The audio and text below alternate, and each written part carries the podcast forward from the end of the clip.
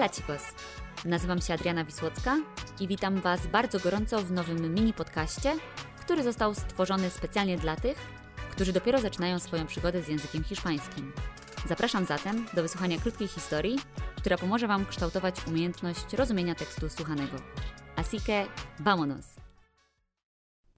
Hola chicos, ¿qué tal? En este episodio quiero hablar un poco sobre las aficiones y por qué es tan importante tenerlas. ¿Listos? Empezamos. Hoy vamos a empezar con siete razones por las que deberíamos tener una o más aficiones. La razón número uno. Descansamos perfectamente.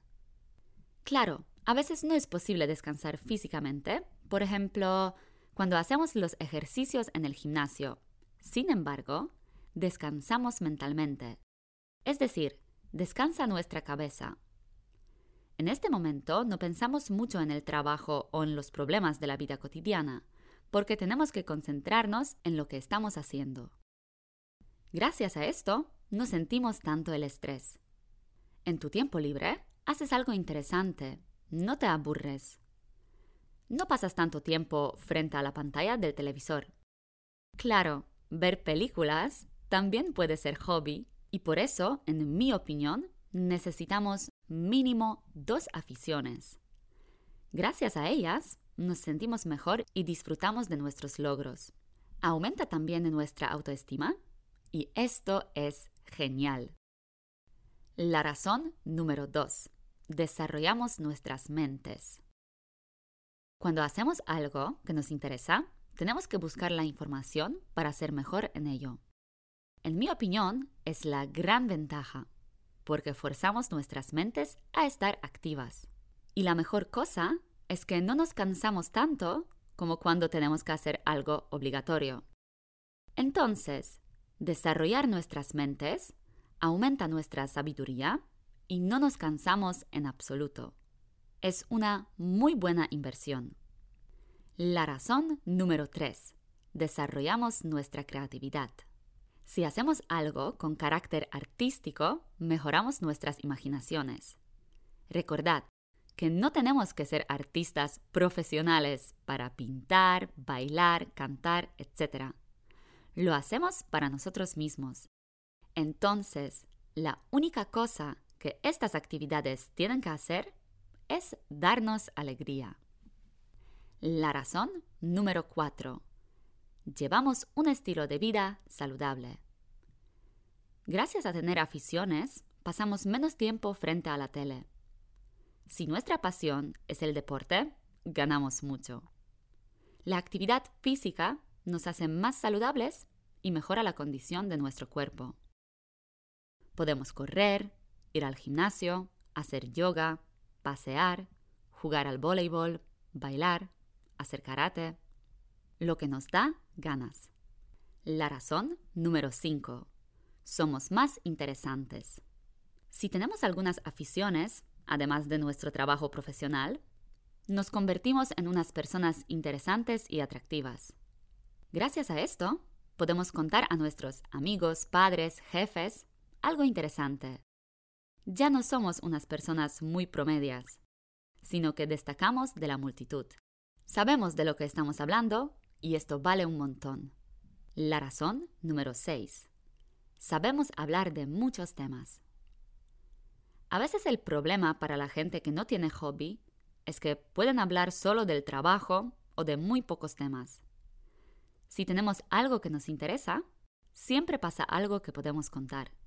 Sin embargo, hay que ser moderado, porque no siempre nuestra pasión es algo interesante para otros. La razón número 7 conocemos a gente nueva. Es mi punto favorito. Muchas veces oigo que vivimos en tiempos muy raros porque antes conocer a la gente era más fácil. Ahora solo nos quedan las aplicaciones tipo Tinder, y no estoy de acuerdo con esto. Hay muchas oportunidades de conocer a las personas, no solo por las aplicaciones. Y una de estas oportunidades es encontrar a una afición para salir de casa y meternos con otras personas. Ya lo sé, a veces es súper duro porque somos tímidos y nos estresan mucho estas situaciones. Pero al final, si lo queremos mucho, lo logramos. Y en serio, vale la pena hacerlo. Gracias a esto, nuestra vida puede cambiar totalmente. ¿Cómo encontrar nuestras aficiones? No es una pregunta muy fácil. Hay personas que desde principio saben lo que les gusta y no tienen ningún problema para empezar a hacer algo. Pero hay muchas personas que no lo saben. Y está bien. No hay que deprimirse por eso. Primero, si nos enfadamos con las personas que dicen, la pasión es mi significado en la vida, hay que cambiar nuestras mentes. Las aficiones, repito, son muy importantes. Segundo, hay que preguntarnos qué nos gusta. ¿Nos gusta comer? Bien, pues vamos a probar cocinar. Vamos a ver un curso en YouTube, luego a comprar algún curso en vivo y ya, lo tenemos.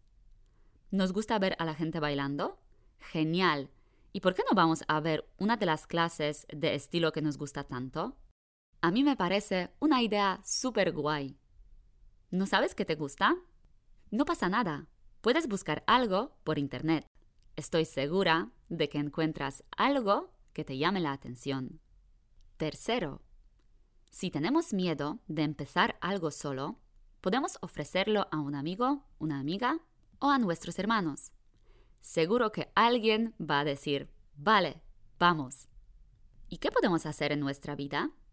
Por ejemplo, en la casa podemos hacer puzzles, jugar a las cartas, al ajedrez, a los juegos de mesa, pintar, leer libros, hacer ejercicios, escuchar música, cantar, cocinar, cuidar nuestra piel, coser, hacer joyería, escribir un blog, escribir poemas, estudiar idiomas, hacer crucigramas, etc. Y todas esas cosas las podemos hacer durante todo el año. No importa si hace mucho calor o mucho frío, aunque es mejor hacerlo durante el invierno. Entonces, ¿qué se puede hacer afuera?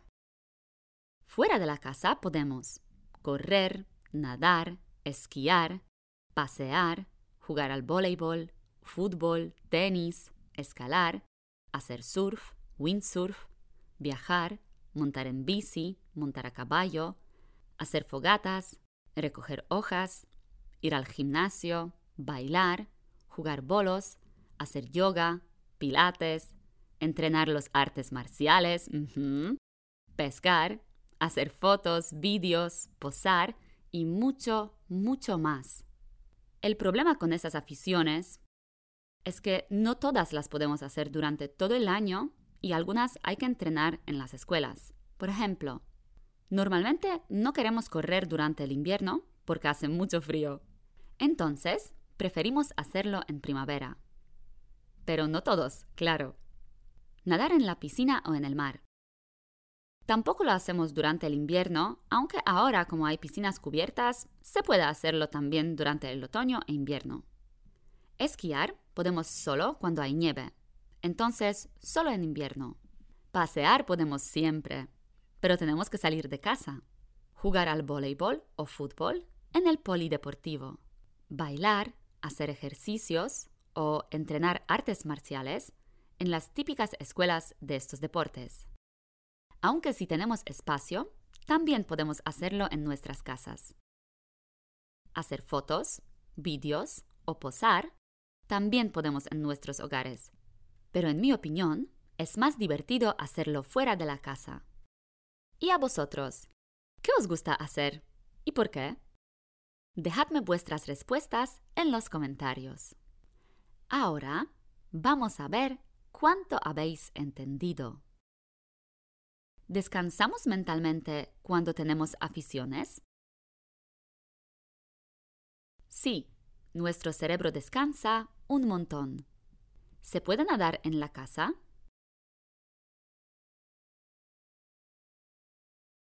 No, normalmente nadamos en la piscina o en el lago o en el mar. Pero si tienes una bañera grande, puedes probar a practicarlo en tu casa.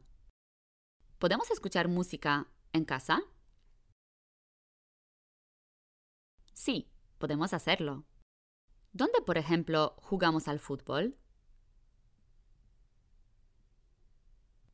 Al fútbol podemos jugar, por ejemplo, en el polideportivo. ¿Podemos esquiar cuando no hay nieve? No, no podemos. Bardzo dziękuję Wam za wysłuchanie tego odcinka do końca. Jeśli chcecie zagłębić się ze mną nieco bardziej w świat Hiszpanii, to gorąco zapraszam do subskrypcji mojego kanału Insta Hiszpański na Instagramie i YouTubie. Do usłyszenia wkrótce. Ciao!